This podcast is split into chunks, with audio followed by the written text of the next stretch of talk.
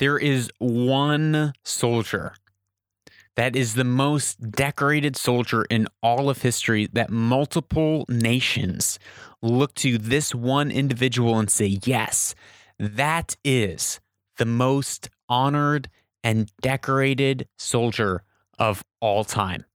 Hey, it's Lucas Skrobot, and you're listening to Weaver and Loom.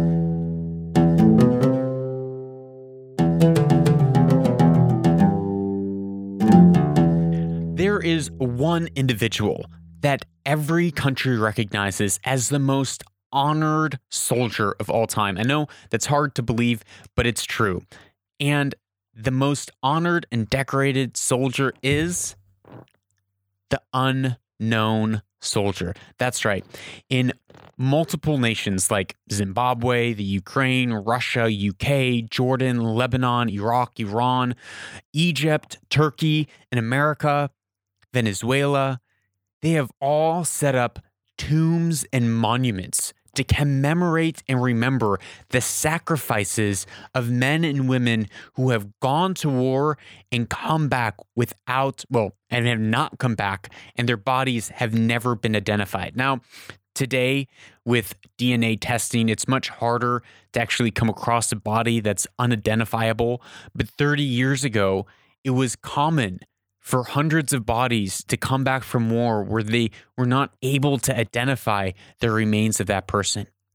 And so, what these nations do is they set up these monuments from their wars to a tomb to an unknown soldier that they honor and commemorate to remember the sacrifices of men and women, nameless and faceless, who aren't recognized, who aren't able to be honored, who aren't able to have a proper burial where their families can come and visit their grave.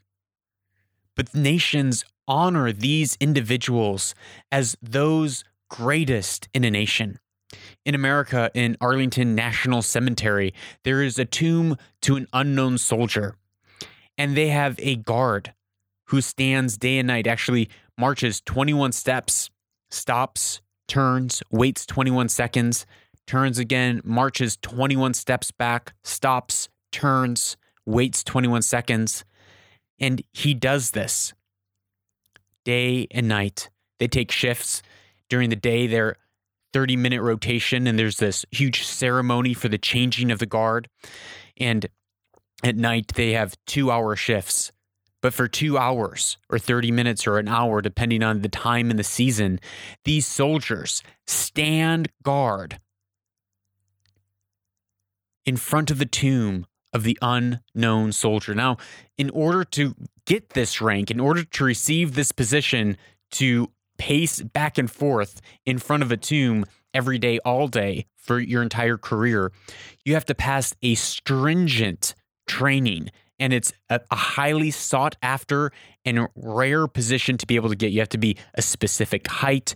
You have to be of the top of the top of the top of your class. It's extremely honorable to be able to be a guard who guards the tomb of the unknown soldier. Now, it made me think about who we are as creatives, as individual, as as artists, as business owners. And want to challenge and encourage us to not always strive to be seen, to not always strive for the next flashy moment, but to ask ourselves, what does it mean to truly be great? Because these men and women who died without a real burial, they have been honored as some of the greatest men and women of all time, even though their names may not be remembered, even though their acts may not be known. But nations all across the world recognize that it's the sacrifices of men and women who've given their lives for a purpose, for a cause that's greater than themselves. They recognize that this is something that we honor as a society. At Weaver and Loom, we talk about weaving our own destinies, about understanding and being change makers in our own story, taking responsibility for our lives and for the lives of those around us. So today I want to pose a question to you and ask you what does it mean in your life to be great? Because greatness looks like different things for each and every one of us. It doesn't look like fame, it doesn't always look like riches. I think there are many, many moms across the globe who are great women because of the amount of care and affection and energy that they pour into their children's children, that they pour into their children, that their children might grow up to be healthy, whole, and successful individuals. So, what does it mean for you to be great? What does greatness look like for you?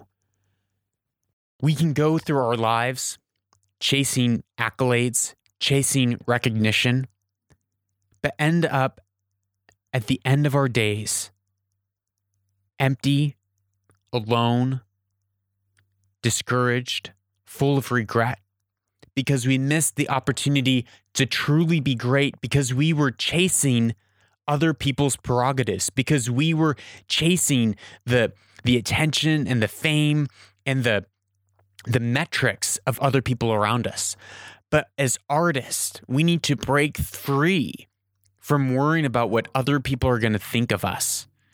And we need to step into our destiny. We need to step into our purpose. We need to step up to the loom and begin to weave that which we were called to do. And that takes courage, that takes strength, that takes standing up, it takes speaking truth, it takes seeking truth. It takes, it requires us to know what we were created to do.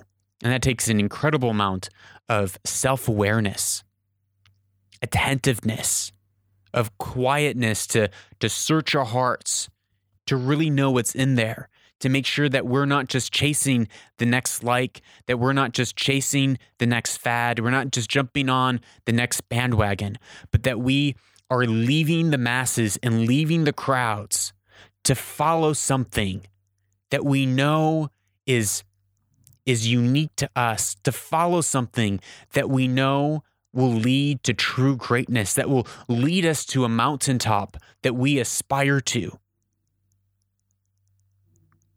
Not what the masses might say is cool today, but then fades tomorrow. Thank you for listening to this episode of Weaver and Loom. If you have any questions, please visit lucasskrobot.com and send me a voice memo right there on the website where you can ask a question that will show up here on Weaver and Loom. And if you found this episode helpful and challenging, please share it with one friend today. As always, I'm Lucas Skrobot, and this is Weaver and Loom, where destiny is woven.